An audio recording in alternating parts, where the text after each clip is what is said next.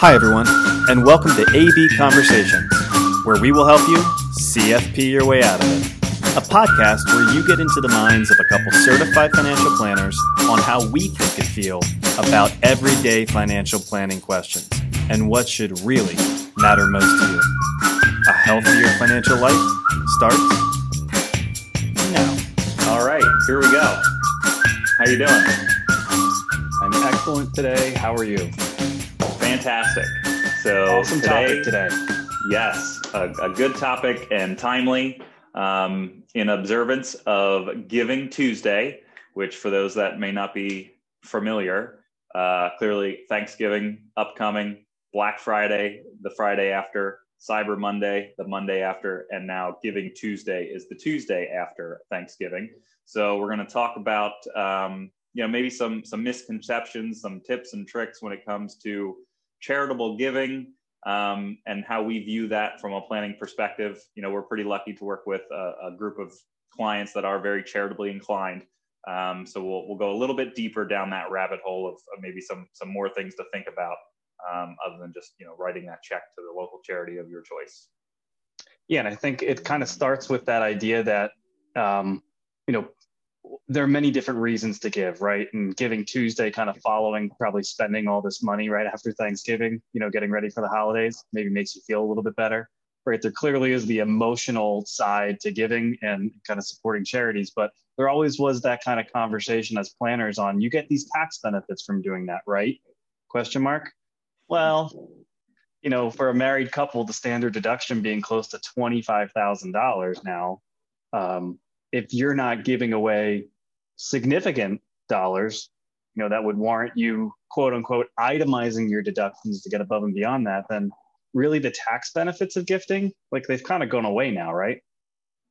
Yeah, I think that's that's certainly one that that we see that common misconception. It was the the 2017 Tax Cut and Jobs Act um, yeah. that changed the tax code, where you know historically, if if it was very easy for people to itemize. If you had a mortgage, you had some deductions, you did some charitable yeah. giving. It was very easy to get above that. I have, was a twelve thousand dollar threshold. Um, now that's more than doubled. So, you know, if you're if you're writing some checks over the course of the year, you do some giving.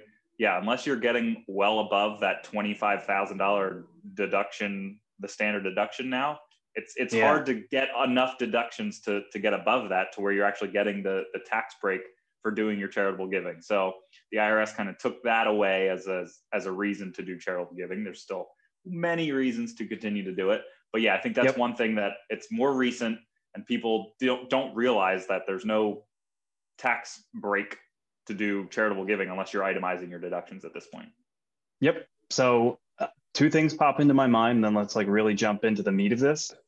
First of all, the CARES Act this year, right? The, the government's response to the economic shutdown, the turmoil based on COVID, it, it gave everyone the ability this year, regardless of their deductions, to get $300 worth of uh, charitable deduction this year for, for the gifts. So do it, right? Take, take yes. that 300 bucks if it was, you know, money in the offering plate, if it was, you know, to your favorite local charity, if you haven't done it yet, Giving Tuesday, there's the plug.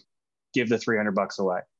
But then I want to flip the conversation into us as planners. You know, we kind of want to be creative for you. So there, there are other ways to get tax benefits, and that should maybe be the theme of what we're going to talk about now. Mm-hmm. If you can't deduct taxes, then let's avoid taxes, right? We, we should give some education around that. How do we legally kind of avoid income or other types of taxes based on some giving that we could instruct our clients to do. So I know we've got a couple of them. Yeah. Let me start with you. Oh, okay. Yeah, the, I think. What do you think? Again, maybe it's a misconception, but that you always have to give some sort of cash or check or some sort of you know monetary gift. Um, we certainly see it with our clients. There's there's ways to avoid taxes on appreciated stocks, mutual funds, ETFs. Yep. It's yep. it's investments. If you've had investments over time that have appreciated, you can gift shares of that investment and you're avoiding the capital gains tax of, you know, 15 or 20% depending on your tax bracket. yeah, and I think just to be clear there, this would be money outside of a retirement account. We're going to talk about retirement accounts next. But if you do have some sort of investment, yeah, if it's appreciated, you could be responsible to pay the taxes on that investment when you choose to liquidate it. So most institutions in our experience at these days, they're they're prepared. You know, they're set up to receive gifts of securities.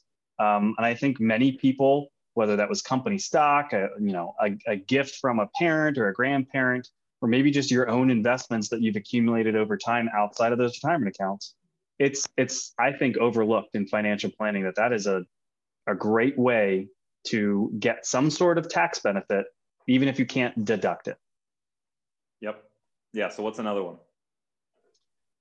So I kind of hint hinted at it. The the retirement accounts. Now this is going to be, I guess I got to frame this up. This is going to be to a, a specific age group, right? Where you are being at this point required to take distributions. The IRS calls that a required minimum distribution. Um, but there is a great way to avoid income taxes, right? So if you took had to take $10,000 out of your IRA, let's just create a mathematical example here. Um, you may have to, depending on your tax bracket, pay 20%, 25, 30% of, of income taxes on that, where you're only going to get $7,000 in your pocket. If you turn around and gave some of that away, again, you may not get the tax deduction for doing that if you don't, you know, itemize, uh, like we alluded to before there is what's called a qualified charitable distribution that you can make, which is basically saying, I'm going to take this money out of my IRA and shoot it directly over to my charity. And by the way, then I don't have to pay the income taxes. Um, so it's a really great way, I think, you know, for our clients who are going to be charitable anyway, um, to avoid income taxes if they're not itemizing deductions. Yeah. So just to be clear, there, it's the the RMD age was age 70 and a half why a half mm-hmm. year? Because who knows? It was, you know, it's the IRS at play here. Let's make things more complicated than it needs to be. Um, but now that the RMD age has been updated to now age 72, you the the age 70 and a half for QCDs for these qualified charitable distributions is still intact. So as long as you're over age 70 and a half, you can you can do a qualified charitable distribution. Uh, I guess one of the caveats for anybody who's thinking about doing this it must be the very first dollars out of your mm-hmm. retirement account in that in that calendar year. So if you took a distribution, you know, in January and it went to your bank account, you're kind of done with a QCD for the year. It must be the very first dollars out of the account in any given year.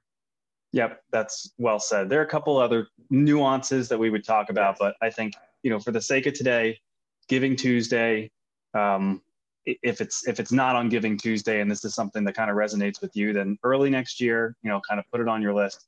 We think it's a great way, once again, of kind of legally avoiding certain income taxes. Um, what else is on the list? Other things that we would talk about with charitable giving. So we talked about it. Well, we didn't talk about this specifically, but with the idea that the standard deduction is so high now, um, at least relative to what it used to be, um, there's the idea that if if you are doing substantial giving, but you're still not quite at or above that that standard deduction level in any given year, right?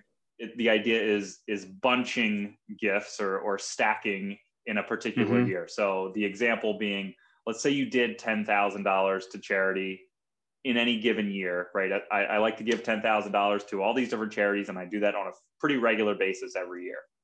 Yep. Well, if, if you're only giving ten that only, if you're giving ten thousand dollars, you're not probably going to get to the itemized deduction. But in theory, you could essentially give thirty thousand dollars to an entity. We a donor advised fund would be one of them. We don't necessarily have to get too deep in the weeds here, but you can essentially pull your tax deduction into one year.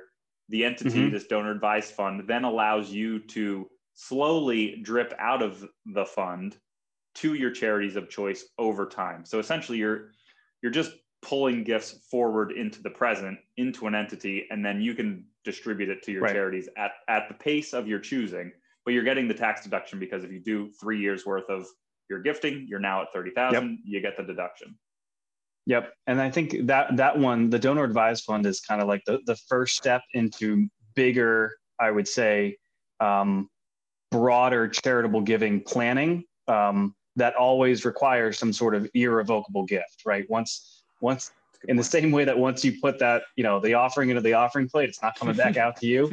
You know, the, the donor advised fund would be the same exact way. Once you gift to that, even if it's not dripped out until later in the future when you dictate that, it is it is irrevocably out of your estate. It's irrevocably been gifted.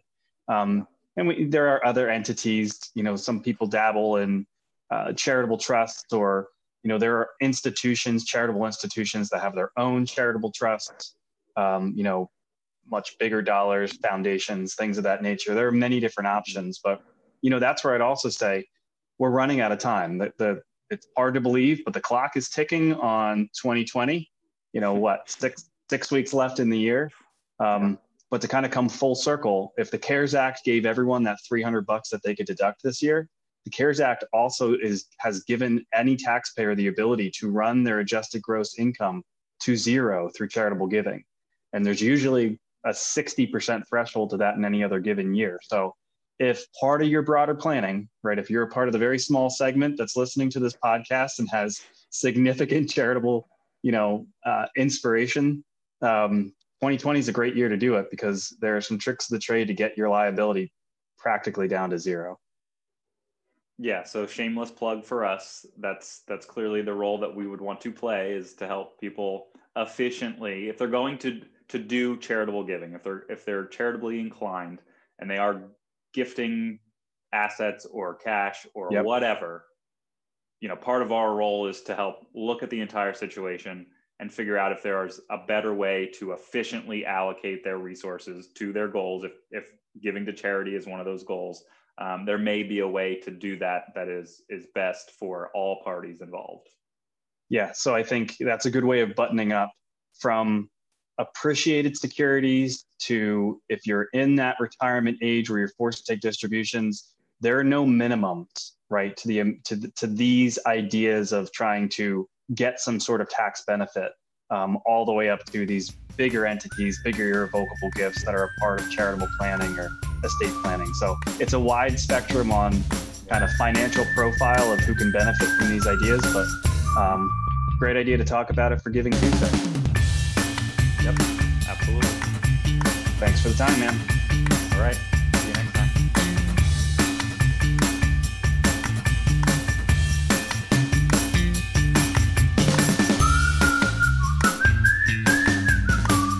Hey everyone, Adam and I really appreciate you tuning in. Please note that the opinions we voiced in this show are for general information only and are not intended to provide specific recommendations for any individual. To determine which strategies or investments may be most appropriate for you, consult with your attorney, your accountant, and financial advisor or tax advisor prior to making any decisions or investing. Thanks for listening.